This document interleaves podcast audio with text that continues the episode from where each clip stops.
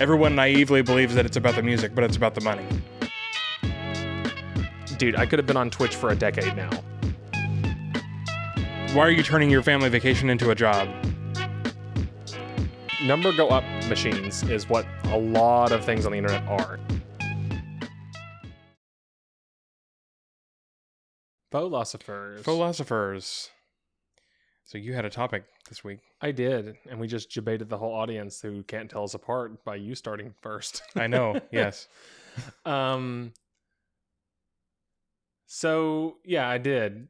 Um, I can't remember what YouTube channel I was watching when I saw this, but um, the the premise of the video was could could go a lot like a Jerry Seinfeld bit, where it discussed how the concept of selling out is in vogue. Yes. It's like, what's the deal with people selling out these days and being celebrated? Like, that's what I mean. Hustle culture. Hustle? Yes, hustle culture. Brands. I hear the word brand way too much. Oh, do you?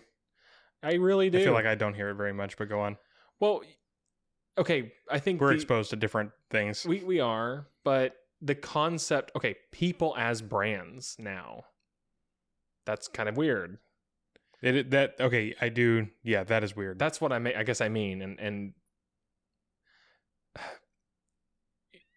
let's go back okay. before we go down this too much to, to kind of help illustrate the point. Back so in the before times. in the before times. So I was not as much of a netizen as you back in the day. Mhm. I, I remember the old net, old net.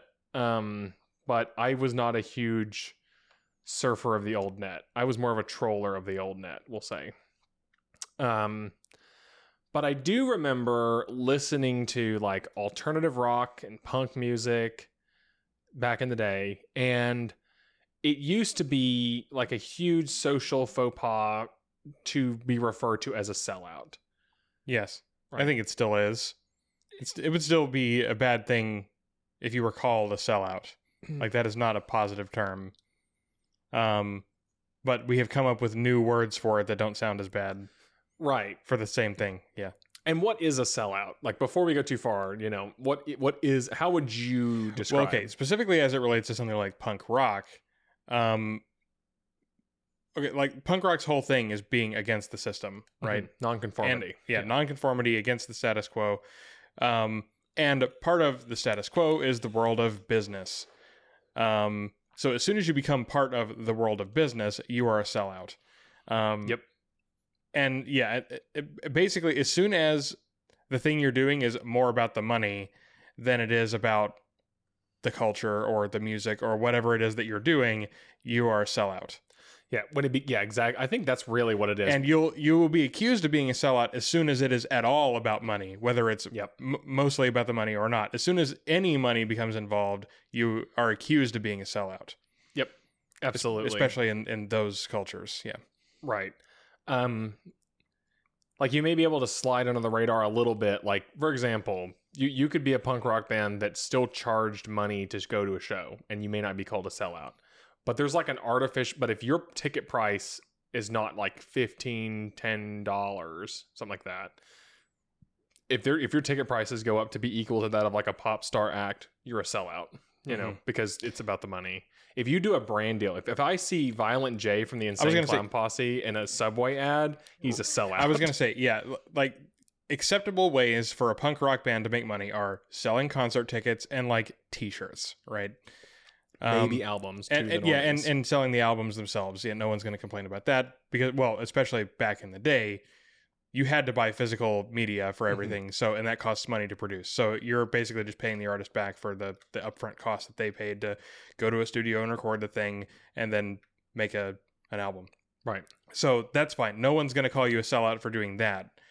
Um, and for like paying for your own food, like that, like no one expects you to be a starving artist. But if you appear on a commercial, you are a sellout. Like that, that is definitely a way for that to happen. Another way that I think you almost instantly are going to get called out as a sellout, and I remember this, is if your album doesn't have the parental advisory sticker on it, Mm, you're out. you're selling out to The label. yes. That that Because- was the other because the label- sellout, yeah. will sell more if you don't have that that sticker on there because parents aren't going to be spooked. Right. And so those are I think the two biggest ways you can be labeled a sellout. If you appear on an ad, like your your diehard fans are going to like hate you for it. Mhm. And if they notice that your music gets worse. And this is something that kind of sucks because I've seen this happen before where that it doesn't happen very often, but I've seen it happen before where like you know, artists that go like really hard will turn around and make like a soft pop, like a soft rock album that is maybe what they actually like to listen to from when they were growing up. And they get called to sell out because they don't go hard in the pain enough, or because it gets misconstrued as like, man, I bet you they caved to the record label. They stopped fighting the man and became a part of the system, you know? Mhm. Uh, and I think that you know how I think that's how it would be described if you ask someone deep in the weeds on it. It's like how does what does it mean to be a cell? It's like you stop fighting this power and start fighting the system and the man, and you become a part of the system, dude. You become a part of society. like a, a funny thing with that, that, that okay that's a very punk rock culture Oh, thing. um but then there are other cultures in in music subcultures in music that still acknowledge selling out but the stigma is not quite as high and there's like some sort of like meta irony to it. Um like my favorite example is rush. Um okay, so rush has a lot of political songs. Absolutely. um, which are yeah, I, I, which I imagine from the label's perspective are not fit for consumption by the masses. Um, you know, it's either it's either uh, you know strong uh, political imagery against the status quo or um, just very deep stuff that most people don't want to hear on the radio, things like that. But then they also have a fair number of radio hits. Yeah. Right. Which are just like songs that anyone can enjoy. And the most meta ironic one is The Spirit of Radio, hmm which is the radio hit, but it's all about selling out to the system. Yeah. And about how the whole the, the actual spirit of radio is commercial advertising. Like that's the whole that's the message of the thing Yeah, is that everyone naively believes that it's about the music, but it's about the money. yeah. And I think that's one of the ways you can kind of sell out under the radar. Like you can sell out as long as you you can sell out as long as you make songs about selling out, and then people are like, yeah, that makes sense, even though you're selling out while you do it. I think Right. Or um oh uh who oh goodness. Uh is it is it Billy Squier who did the uh the stroke? uh, maybe I that think that song is also about selling out. Um, what is selling out for country music artists? I, I think I know what it I, is. I I feel like I don't know enough of the history of country music to answer that. I, I have an image in my head of like bro country, um, of like just a meaningless tunes about, yeah, just just stuff that the the target demographic can relate to, but doesn't say anything of substance. All right, so let me give you an example. Johnny Cash was he a sellout? I don't know. Oh, I don't know if you listened. I, I mean, I, I know I know Johnny Cash, but I I'm not like really familiar with his work. Right. Well, he was known for being very defiant against the system, like Man in Black and all that. Like he played in prisons and stuff like that. So he was definitely he had a lot more countercultural elements than a lot of country does. Because this is the weird thing about country music. I think this is a quick aside. Country music has kind of not not always, but for a lot of its history, been very conservative, but also very highly it, it holds in high esteem the cowboy right at the heart of the country vibe is the cowboy imagery which is the self-sufficient rugged individual Mhm. but country also is like super conservative in the way that it like really loves the military it really which is like the biggest embodiment of the man there is, is Mhm. the military industrial complex but country doesn't like But they don't talk about the military industrial complex. well no but like the, you can't They have just talk about the strong soldier man, right? right Or not, or not, maybe not even about the strong soldier man, but like just the the image of the strong patriot. right like there's enough overlap where they can get away with it so you making songs about god bless the usa that's the other thing country is very religious Yes. in a lot of its imagery. Um, so the church man is not a sellout angle. So what is? And I feel like in order to sell out in country, you have to, which is kind of weird because bro country doesn't like hold uphold this at all. which is so weird to me that it it is even considered country. It's becoming wealthy and comfortable. Mm. Like you don't suffer enough anymore. Like that's kind of a sellout thing because both of those things are things that are commonly held in regard So, with yeah, that. I, I guess bro country doesn't talk about the struggle really as much, or at least my my image of. Again, this is not something I listen much to, um, but Simplicity though.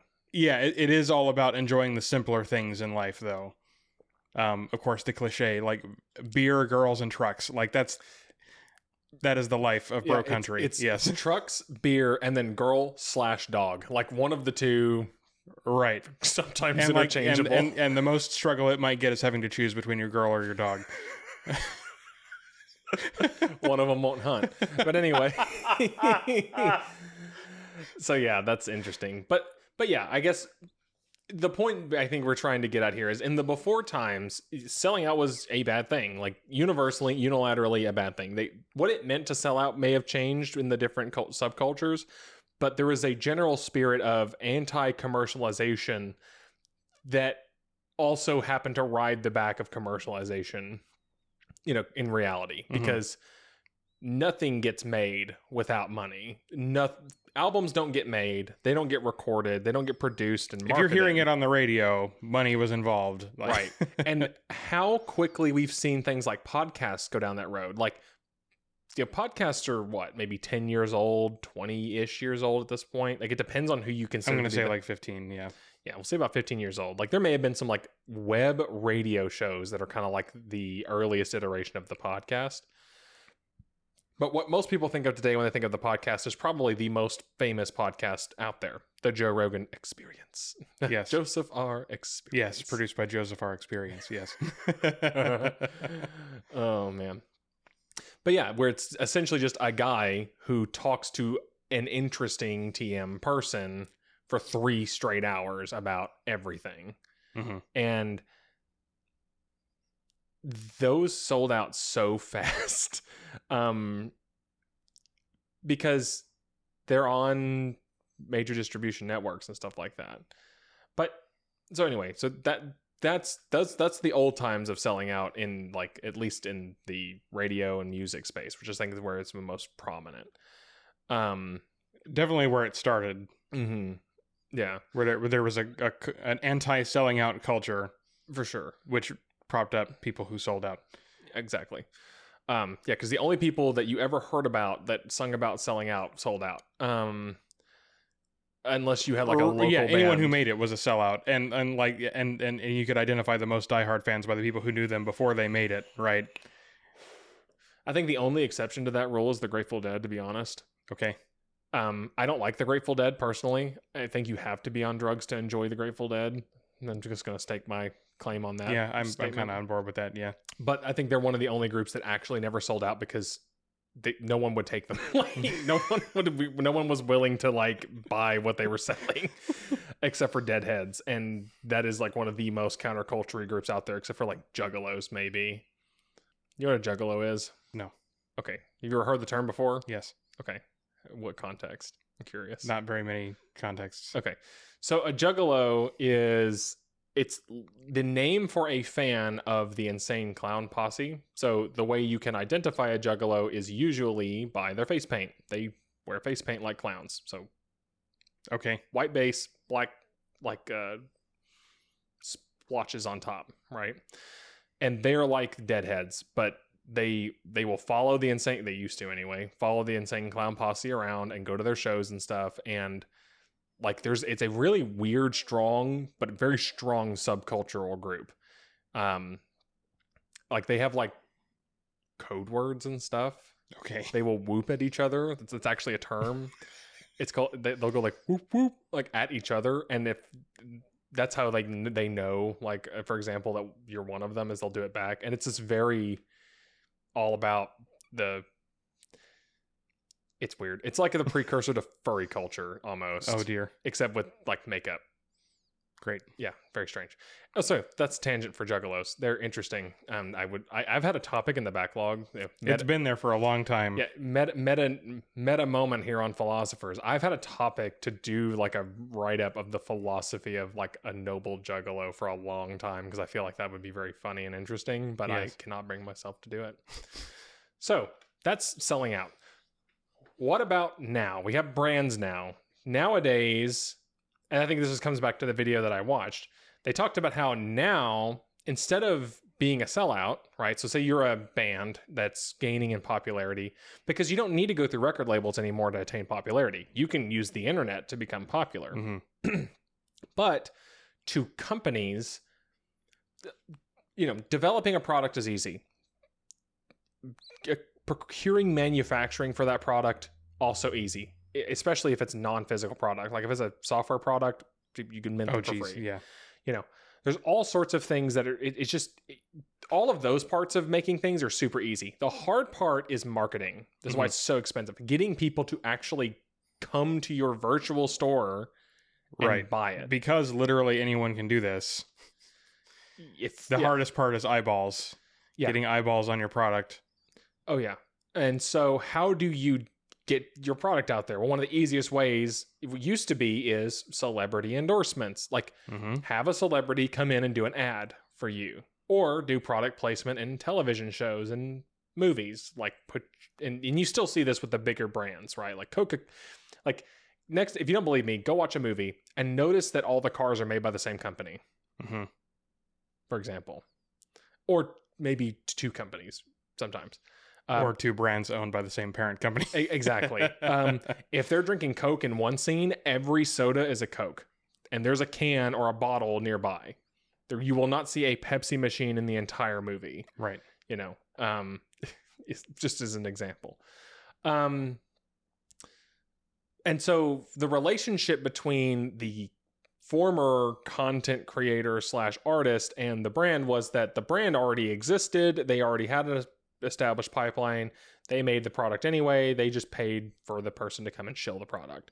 Now it's you know, it's a lot easier to just become a part of the product. Like god, how many celebrity alcohol companies exist these days? Oh, geez. Every i- i- yeah, like every rapper, every pop artist has their own brand of liquor these days. Yeah, that's weird. Like Dan Aykroyd from of SNL and Ghostbusters fame has his own tequila or vodka, I think. Who cares? Who cares? Arnold Schwarzenegger has his own tequila or vodka or something. Like why? Well, it's because they realize that why would I I've people have been selling out so hard for so long. They're like, "Wait a minute, if it's this easy to put the rest of it together, why would I go make some other company money when I could invest in the company and also be the face of it?"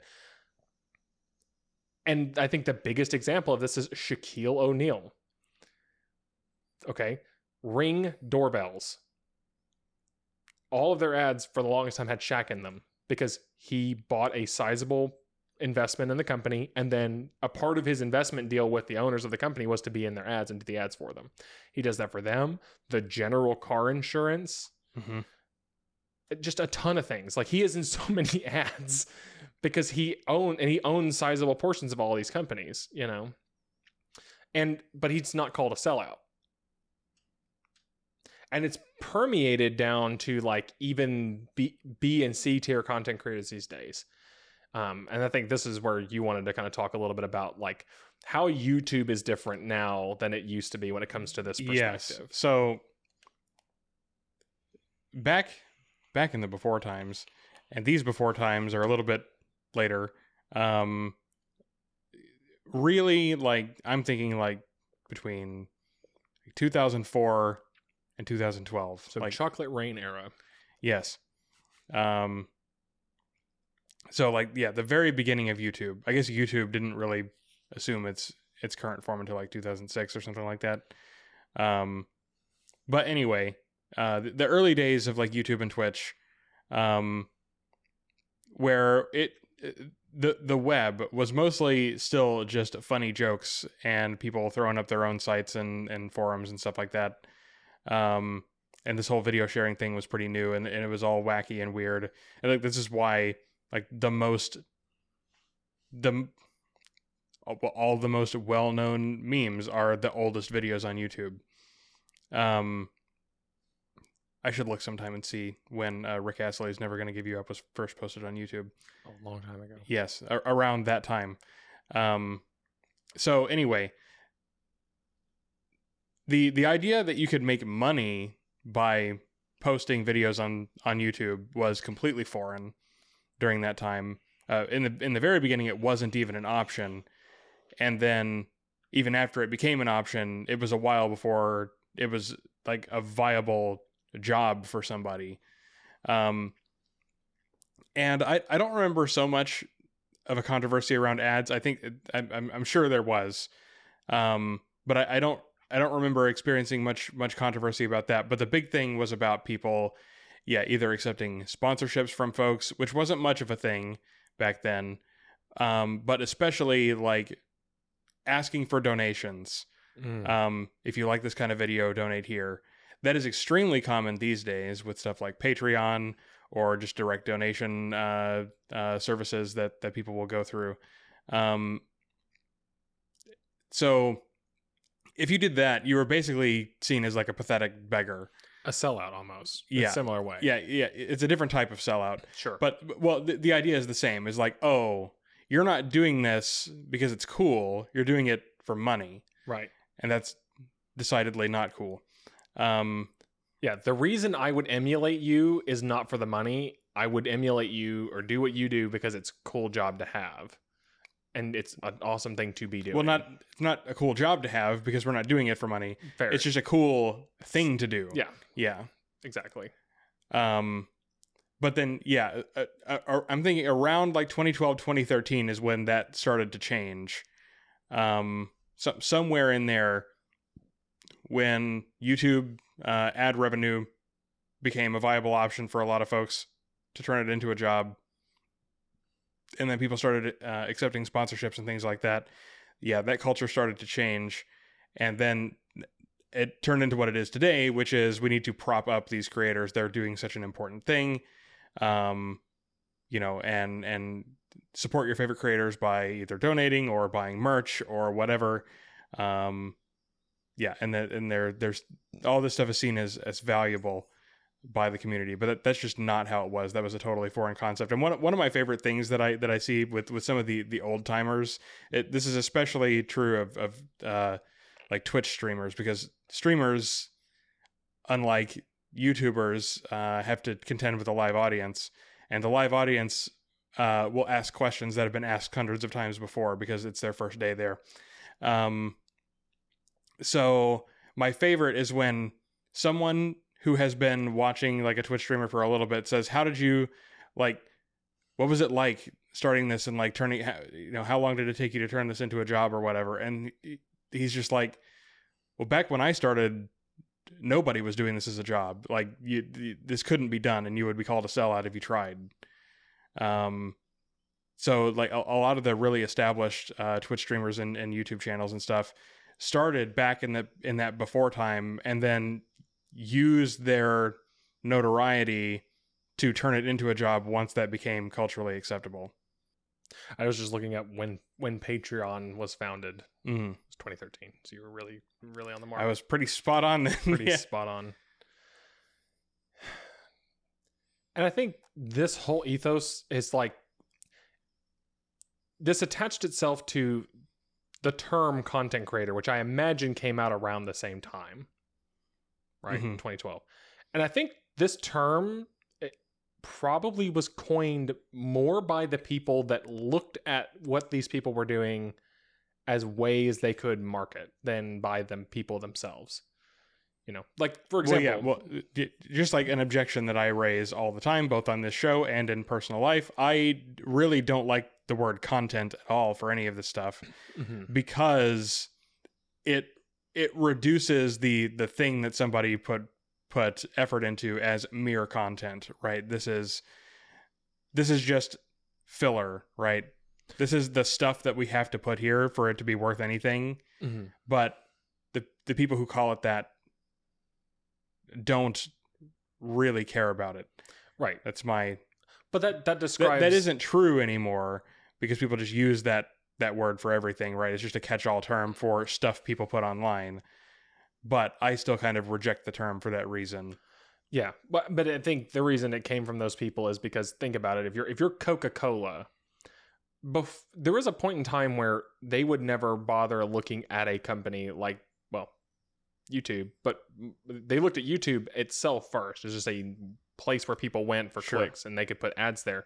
But they would never approach a content creator about it because they didn't have enough pers- they didn't have enough views. People they were not viewed enough and they didn't realize and also if, if you're used to doing marketing, like anybody who's like anybody who's ever worked around marketing knows, but like how much do you think an ad campaign costs? Like if a company is trying to drive sale for a product, how much like if you went like say for example, we Fauxlosophers decided to approach a marketing company about getting our brand out there or getting Fauxlosophers more viewers, Mm-hmm. you know, how much do you think it's going to cost? I have no idea. It, it can cost anywhere from tens of thousands to hundreds of millions of dollars. Sure. So a, a good example, blockbuster films, like triple A films these days, like a Marvel movie, will spend about as much money making the movie as they will on marketing. They will spend hundreds of millions of dollars pushing the movie Mm-hmm. right um and so there's a i think two things that kind of happened. one there was a realization from the marketer's perspective that there's not a whole lot of people over here so we don't need to care about that. But when you realize that well we're already like if you're coca-cola like anybody who's anybody everybody knows who that is already right? So it doesn't make a lot of sense for you.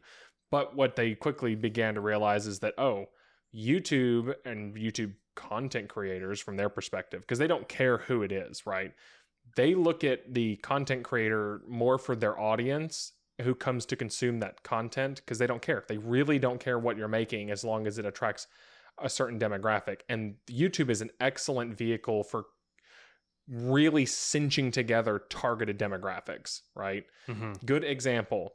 If you want to sell firearm ammunition or firearms accessories, you could spend your money putting it on TV at like a basketball game where maybe 5% to 10% of the audience of that basketball game even owns a firearm. Or, and there might be a million people watching this game, right? And so you'll get 10 to 15,000 people Mm-hmm. congregations, you know, that are going to see your ad. Or you can go to a YouTube channel that's all about that thing and just pay way less money than it is for a TV time slot to actually hit that targeted demographic. Like, Right. that did- Everyone watching is interested in your product. which is yeah, so you're going to see a lot higher conversion rates. And I think that's what really kicked it off. And those people, the, the firearms accessory manufacturer in this case, literally does not care what is being said in the video. Um, they don't care what's going on as long as the person shills their product. Yeah, so long as the the the host says thank you to whatever company for providing the ammo for today's Mhm. demonstration. Yeah. Yeah. So to them, it is content because the thing they care about is not what the person is doing. The thing they care about is their ad being put in front of people. So Mhm. it's the the main point to them. Everything else is just content. It's it exists so that there is a place to slot in our ad or our sponsorship. You know. Um and I think with YouTube and Twitch and social media making demi celebrities out of people, right? You no longer have this the reigning celebrity class of people that are all concentrated in one place, like Hollywood. They're everywhere and they're demi celebrities, but they also are a lot of them are just they were born normal people. They, they had normal jobs before this. Fifty thousand dollars for an ad spot for you to drop in a like I think the best content creator or the YouTuber that has like really opened my eyes to this was a donut operator of all people. So Hmm, he, okay. he he does not care. He he is hundred percent transparent about how much money he makes on YouTube and exactly how much he makes per video. And it is shocking to me how much money he makes from just making a and, and for those of you who don't know him, it may not be your cup of tea, but he essentially is a former law enforcement officer who makes police encounter like breakdowns, right? That's what he does. Um, and he's kind of a meme lord too. Sure. But his videos are like eight to twelve minutes long of reviewing an incident, and then it's that's that's the video. Um, for one video like that to do like a thirty second ad read, it's like fifty grand upfront cash, plus some percentage of if you use my code at checkout, whatever, he gets kickbacks from that too. So, and it doesn't matter how many people watch his video. It does not matter. Like he's gonna Where he's just getting that money. Yeah. yeah. And to a guy who was a cop before this, who frankly cops don't make good money. Right. He made it. He might have made that in a year. Yeah, now he can make it in a he could just make a video, one video a week and just absolutely live a stellar life. Right. You know. And to the person who's advertising them, it's a huge steal because I mean they're not having to compete. There are so many more slots for ads. You know, the supply of content for which the demand of ads is seeking to be placed is so big, it drives down the cost. Well, and also when it's a part of a video, it's a forever ad. oh yeah. People years from now will find that video and still see your ad. Mm-hmm. Yeah, It's there forever. It's part way. of the program. Yeah. Yeah. Um, but I think that's you know getting down to it. People, there are young people today, and not just young people, but there are people today who actually believe in the viable alternative of being a content creator to a career. Like it, it is a career path now. Um, I don't know about you, but if I, I, I, as I remembered playing video games as a child, like 12, 13 years old, and telling my parents, man, I really want to do this. And you know what? If I would have just done it, dude, I could have been on Twitch for a decade now. Like I could have been on Right. Twitch You from could. the beginning. You could actually have been somebody on Twitch had you actually Mhm. started then and taken it seriously. But nobody took it seriously back then. exactly. And so, but now people do take it seriously. Um, But now everyone's trying at the same time, so it's still almost impossible to get success. sure, but the, but it's proven. It's a proven possibility. Like the possibility is not totally evaporated. Like Mhm. it, It's, it's, a- just harder and harder to find your niche exactly. Um, because there are only so many niches that you can fill. Right. But because so many people see this as an option and because they're a lot closer to their audiences than they used to be, people, I, I think that's really what's driven the change in attitude around selling out. Because these days, you know, when I see my preferred YouTubers doing an ad, I don't, I don't, I'm not upset at them for it. You know, in my head, it's like, got to pay the bills somehow, you know, and I'm sure not over here donating to your Patreon. Sure. So fine. Yeah. Go run ads. Keep the as long as you keep get to make as long as this is what helps you keep making these things. So be it. It's a it's a no brainer price to pay for me, and I can just get through your ad anyway. You know. Mhm. Um, so I think that's what's really changed the culture around it, and but it may be in somewhat of an unhealthy way too, because anybody who's trying to do this cares about their online persona much more than they used to because now your online persona's reputation is monetizable in a way that it wasn't really before. Like back in the day, you cared about your online reputation because there may only be like 100 people on the forum and everyone knows your username and you don't want to get bullied for being the guy who necros bad threads or like old threads or like you know says dumb things and people just make fun of you for being dumb right Right. you don't want to be internet bullied in that way so you Internet bullied or banned from the forum. right but now it's like oh man i can't make a bad post because i might lose followers it's like well why do you care it's like well because like now there's a genuine reason why you might care because if you get enough followers instagram or twitter or whoever might actually reach out to you and offer you a deal to stay on their platform and or companies will just reach out to you and say hey you have a million followers. We'll pay you $10000 to tweet about this handbag line once and we'll send you a free one. You know like i remember being in college um so university promotion was a was an interesting thing uh, did you ever meet someone who was like a university or brand ambassador or anything like that at a university did you ever run into anyone like that No, I don't guess so. yeah, so there was this program you could sign up for, and because I distinctly remember doing this because I really liked Monster Energy drinks. I still do, and I did back then. Not sponsored. Not sponsored, but Monster for real. Reach out, I would, I'd sign it. Um, you could literally just pay me a Monster. I drink enough of it. But uh, back in the day, if you wanted to be a brand ambassador, they would actually just pay you to wear Monster merch on campus and drink it and advocate that your university put it in vending machines and stuff like and they would just send you a bunch of stickers and stuff and they would actually pay you money to just go around and like put stickers on like post boards and stuff like that like you, know what i'm talking about like have you ever seen Yeah. those like billboards at college university Bull- campuses bulletin boards. Yeah. bulletin boards yeah and have you ever noticed that there are like a bunch of random stickers on them from like a bunch of different stuff I don't know that I paid that much attention.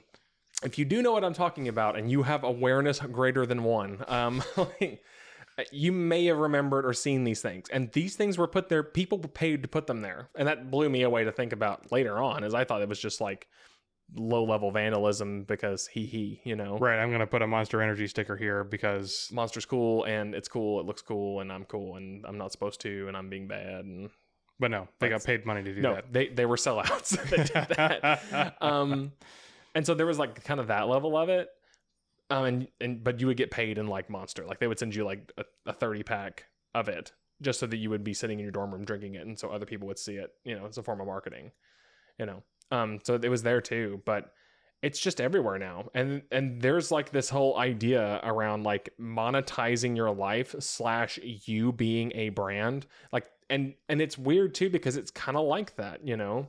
Um like if you're if you watch a youtuber a content creator or twitch twitch what do they call people on twitch? Just Streamers. streamers that's it. I was gonna say twitchers but that's probably not it.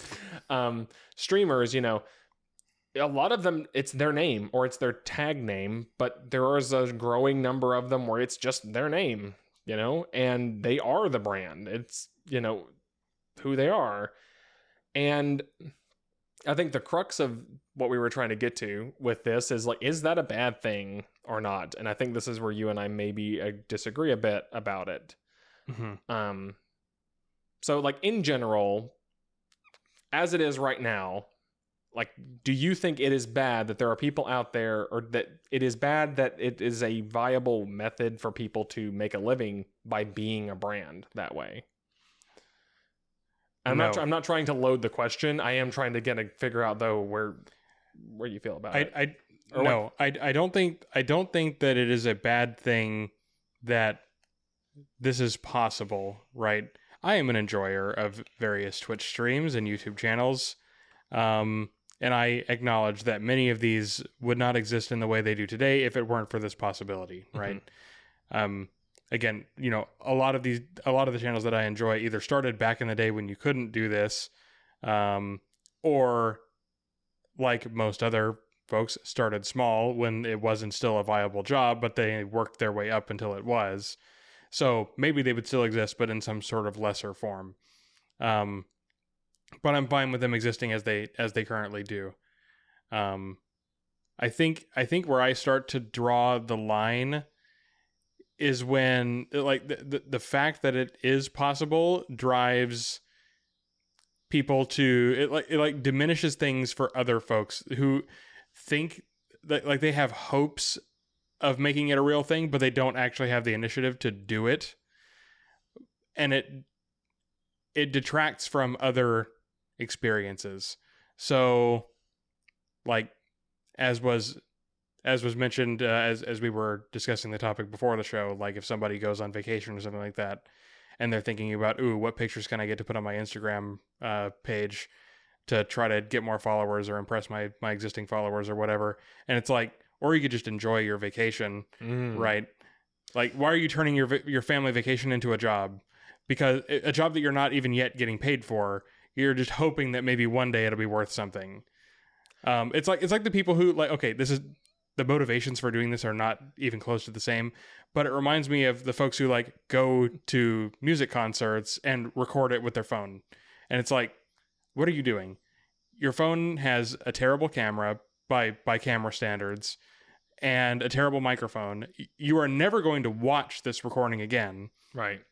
Um, because it's objectively bad and you were there at the concert so why would you watch it again?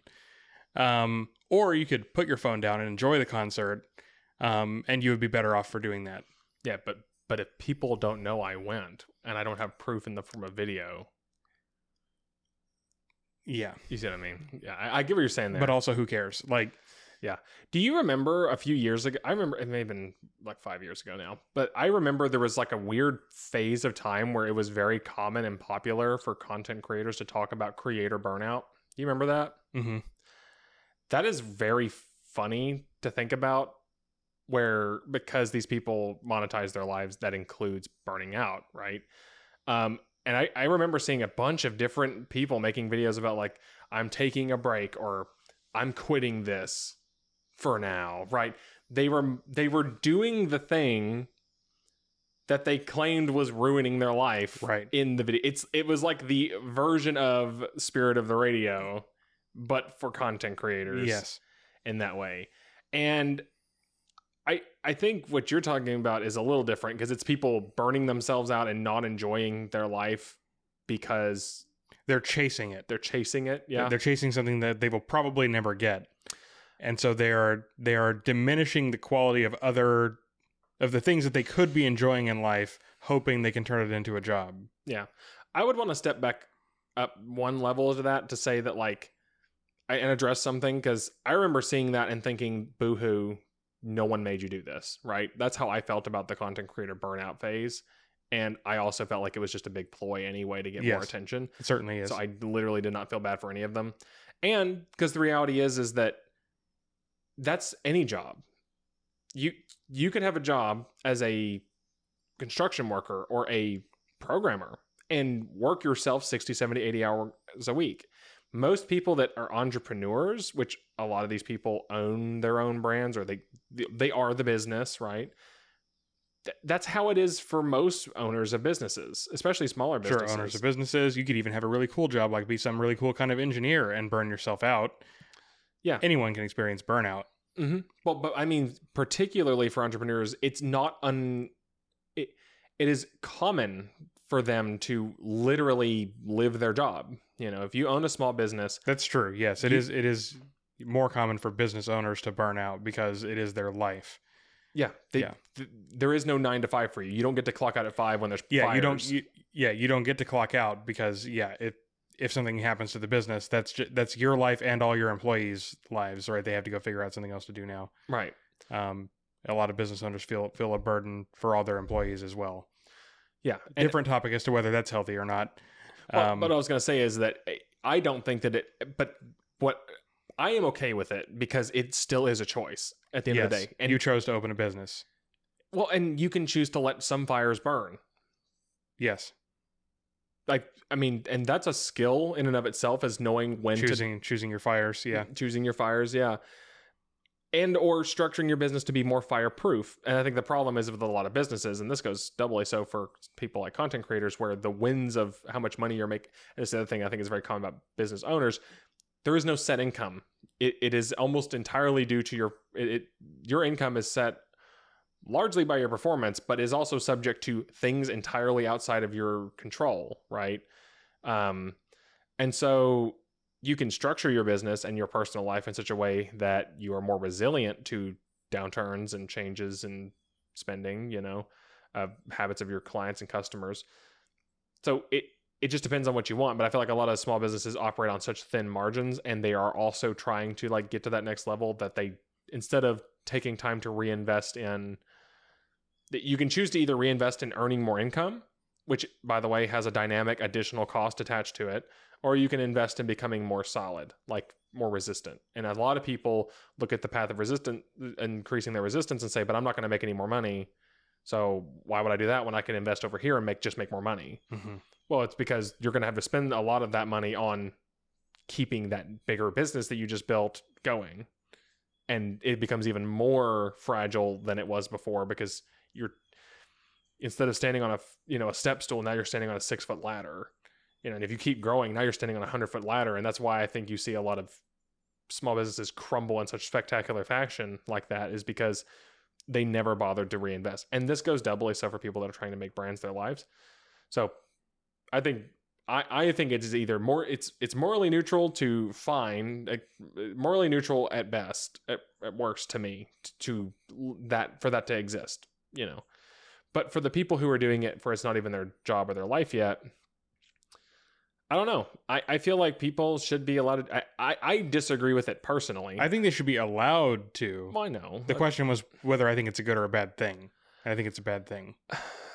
I don't know. I, I think it's more morally neutral. It's it's just rolling the dice, right? It's like an artist who spends all of their time, you know, printing lottery tickets in the form of their art, right? Like there are plenty of garage bands that make a thousand songs in their lifetimes and never make it big. And it is But why are they doing it? it doesn't matter. I think it does. Mm. I think it does matter. Not again, not in like a moral sense. I think maybe that's the confusion here.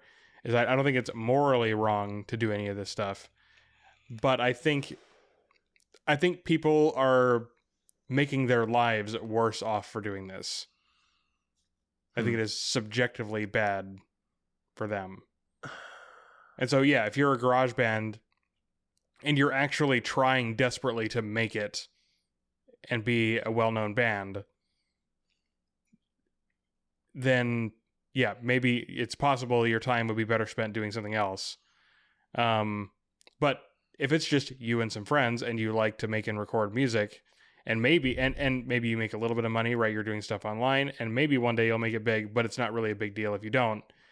Then it's not time wasted, right? You're still having fun with your friends. Yeah. It's inefficient.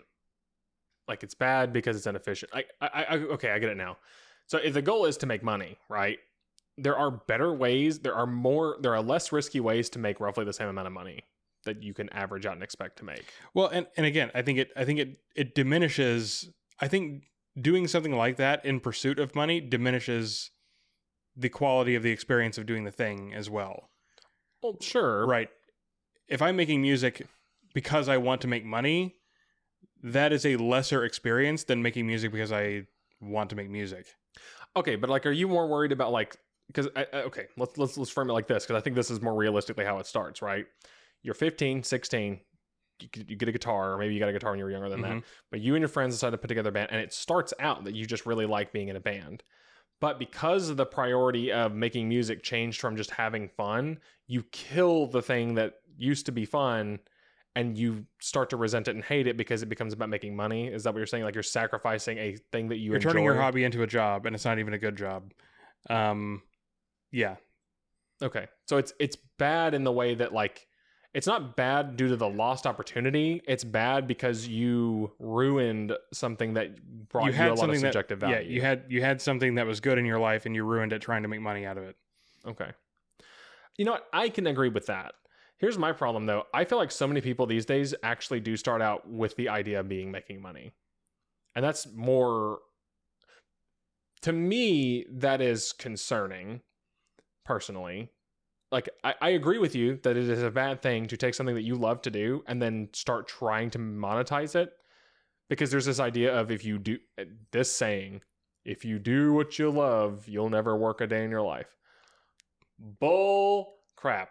Right, that is a lie. That is Yeah. a lie. That is a that is a lie. That is you know Yeah, because it, it- again, like it, it does in the beginning, it doesn't even have to be about money to ruin it. Like, okay, if you and your friends start a band and you start putting up your music on, you know, various like streaming platforms or whatever, um, as soon as it becomes about, ooh, how many new followers did we get this week? mhm. As soon as you even start looking, as soon as you're looking at a number that can go up and thinking about that more than what it is that you're trying to get together and do, you've already ruined it for yourself. yeah. And to be fair, like for those of you who aren't aware of this, and I know that you're probably aware of this, I mean that's how these websites are made. Like number go Skinner boxes, like num- Yes. number go up machines is what a lot of things on the internet are, and they're because we like making number go up. There's something in our psychology that likes to see the number go up. Right. It's either yeah, we like to see the money go up because obviously, um, but yeah, seeing the the subscriber or follower number go up. There's I, well, I don't know. People might experience this differently, but my assumption is that people think that that means that they're just liked by more people, Mm-hmm. and people like to be liked by other people. It's social approval. It's positive peer pressure. Yes. Yes. And I think one of the interesting things is that so a lot of services are getting rid of dislikes as a function, right? Mhm. Uh, I think if you weren't aware of that, I mean, there was at one point a dislike button on both Facebook and YouTube, and I think on Twitter even. Like Was there ever a dislike button on Facebook? Yeah, a long time ago, there was. I don't remember that even from back in the day when I actually had a Facebook account, which was a long time ago now. Yeah. I don't remember there. I mean, I remember there being jokes about how there should be a dislike button because people said some dumb stuff and we should be able to dislike it. I'm pretty sure there was. I don't think there was. I'm pretty sure there was. Maybe it was in a different timeline. There This was. is a Mandela effect. Yeah. Yes. Um, but another yeah, topic that we're never doing. Um, But here's the, here's the interesting thing about that psychology, I think, real quick, is that by taking it away, you're not taking away the negative. You're replacing the explicit negative with the implicit negative, mhm. which is even more devious from a Skinner box perspective. Because now, not only can you post things that are unpopular, but it's like deafening silence because no one likes it. But what's the difference between that and you just don't have a lot of people that see your thing? Mhm. to you stat you know number wise there is no difference Right. I got three up dudes on the thing, but how how many down dudes does that represent Not, for me to only have gotten three ups? Yeah. yeah and like don't get me wrong if you if this is your job and you you like okay i'm used to getting around 5000 updates per post and then you get like 2000 updates then it's like oh this is i missed 3000 of the people that should have updated this didn't. So it's bad. But that's not most people that we're that's not the people we're talking about. We're talking about the people that are trying out to starting to try Mhm. and do this. Like it's you start out screaming into the void you know these messages that no one's replying to and it's like deafeningly alone and that like it's not only crushing because no one engaged with you it's the implication now that there's no explicit way to deny it is because of our psychology we always take things to the worst example everyone hated this Yeah, yeah. it's- not because I am a single molecule of water in the ocean of st- other stuff people could be looking at right now. It's that yeah, I'm a failure and nobody likes what I'm doing. everyone saw it and no one liked it Yeah. So I, I do see what you mean. Um, but that creates like a weird so so back to what we were talking about, you know, it doing a thing you like and then caring then selling out, right? Starting to care about the money more than the thing itself, right? I do see that that is bad, but my my only issue with it is is that comparing them to the people that start out it's always been about the number, right? Like I day one, it's about the number. I am making this band to make money. then I don't care. Right. Th- this is a business venture now.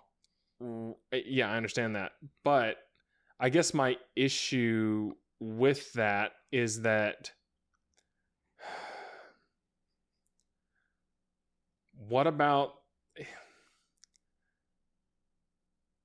I'm trying to figure out how that works though with the band that doesn't care and then gets famous and like actually does make it inadvertently and then starts to care later because now it's no longer a waste.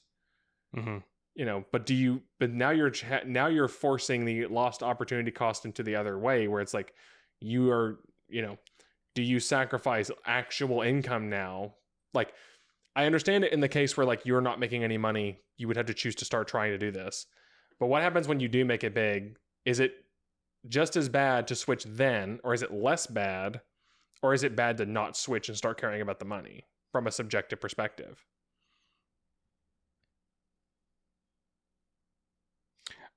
I think it depends. So it depends on okay, are you sacrificing other ambitions to do that, right?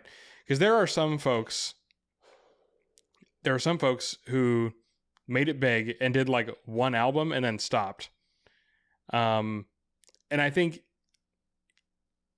eh, there's there's also a lot of folks that did one album that was really one or two albums that were really good and then it just fell into the pop music formula af- thereafter and nobody likes them anymore mm-hmm. um and i feel like that latter crowd is just what would happen to the first crowd if they kept going like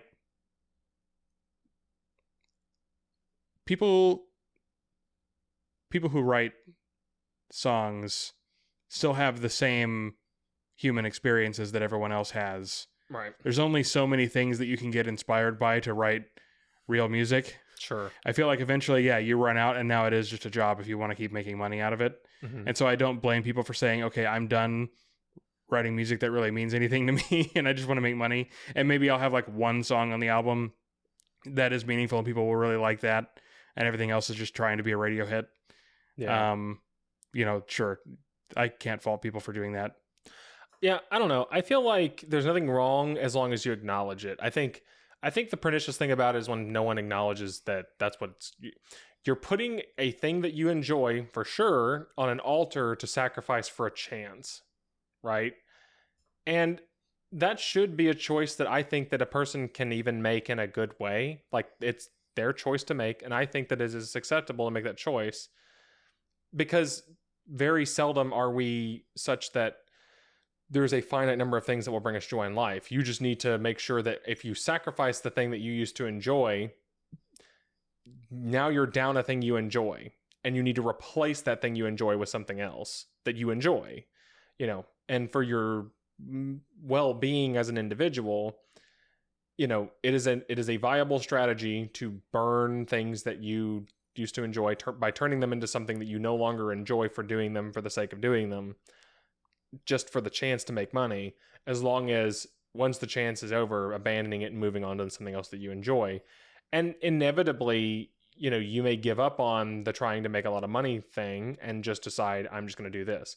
I think the problem comes about is when you try to have your cake and eat it too where you always want to love making music but you also want to make it a job that is not going to yield the outcome that you want or may even yield the outcome that you want as far as monetary as far as money is concerned but then you let you you enter into an imbalance where you never replace it with something else you enjoy right Yeah. I feel like the um just a, a a thought that occurred to me about this. I think I think a way that so uh, you know I think I think every every music career is, is eventually going to run into burnout as far as as being able to make uh, good music that people really care about. But I feel like the um the the way that this ends up continuing for folks like that for for uh usually this would be for like individual musicians not for bands um is to form supergroups Um, when Yeah. when all of the the burnt out musicians from their respective bands are like hey what if we made our own band? And be burnt out together. Well i don't know if it's like be burnt out together but it's like okay pardon the pun we get into a new rhythm. Um it like i think it's it's the same as like with any type of work. Um if you are even if you're fundamentally doing the same type of work if you're doing it with new people you have new ideas yeah. Um you know if you're a singer or whatever and you join a band with a different guitarist and drummer you're going to come out with different sounding stuff. Right. And that might get that might get the creative wheels spinning again um where you were burning out with your old crew. Yeah. We're nearing time but i also wanted to talk about with this topic just to switch gears on you i guess. Sure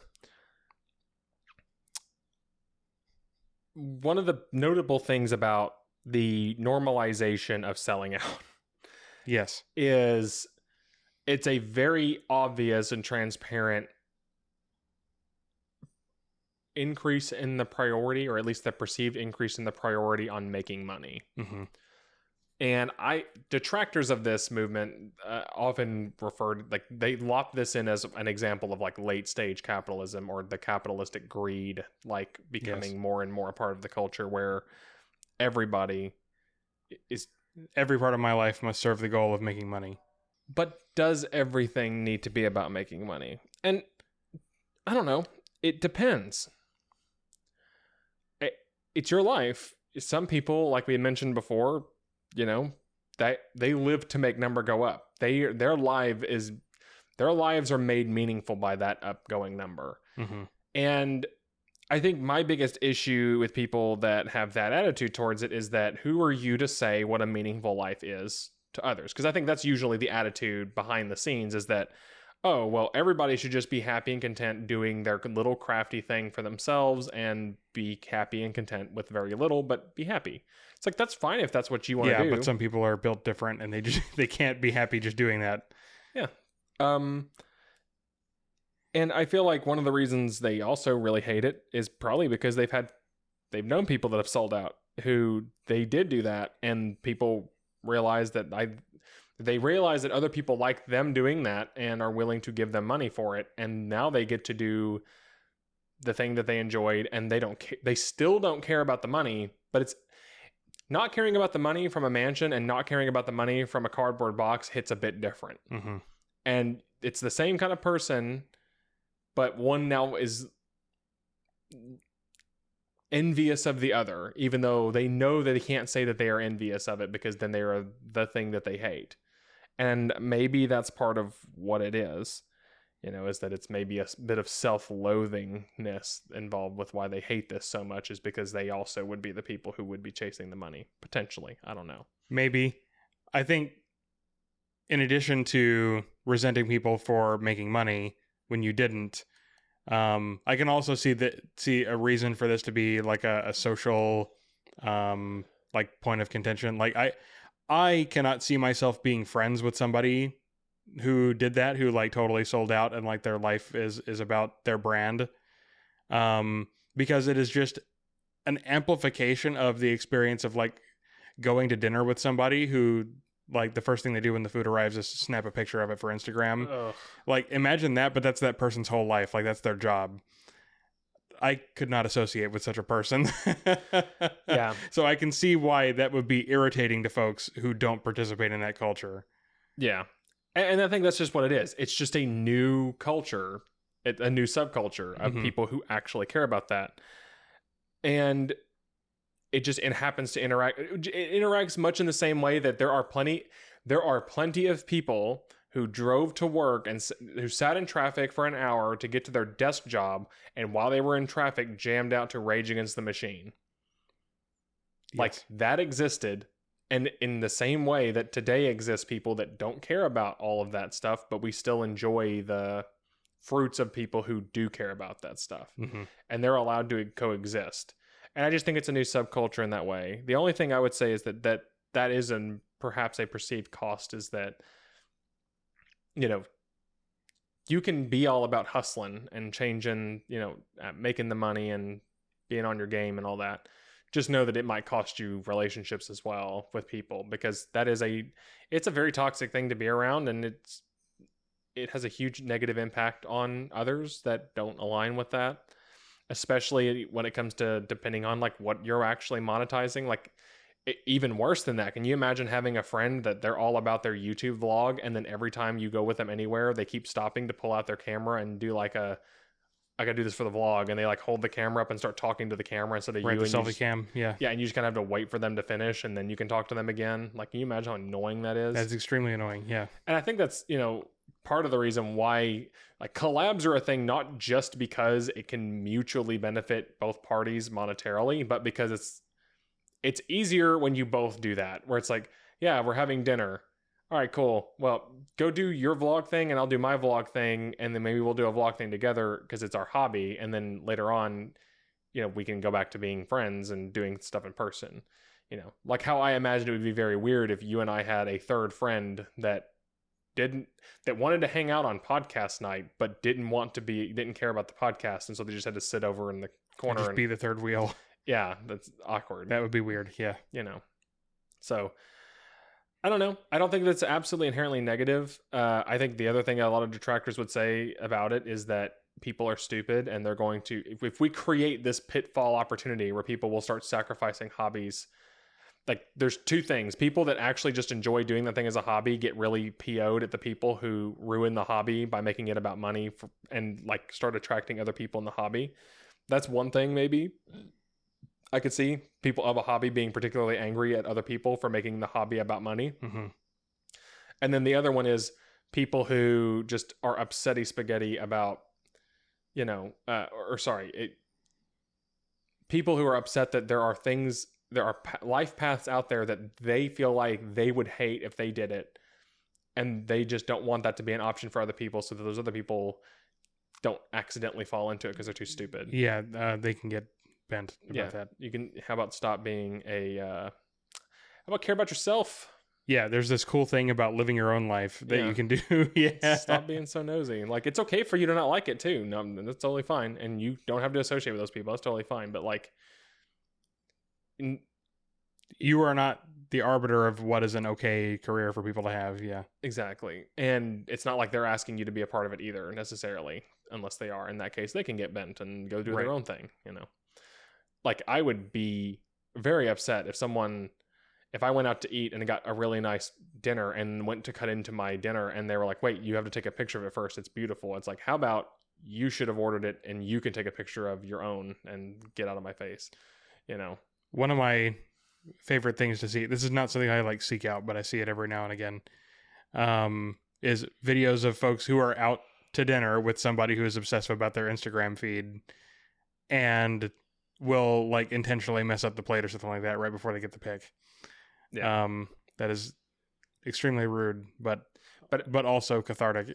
It, it really is. it's like this person seems like they're insufferable to be around, and now I can watch them be upset.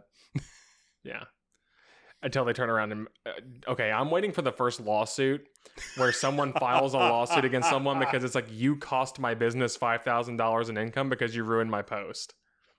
That's going to be hilarious, is the first selfie bomb lawsuit. And then me, the defense attorney, coming in and saying, actually, you only lost like thirty dollars to buy another plate and do it again. So the moment was gone. They interfere with my business. Fauxlosophers. Fauxlosophers.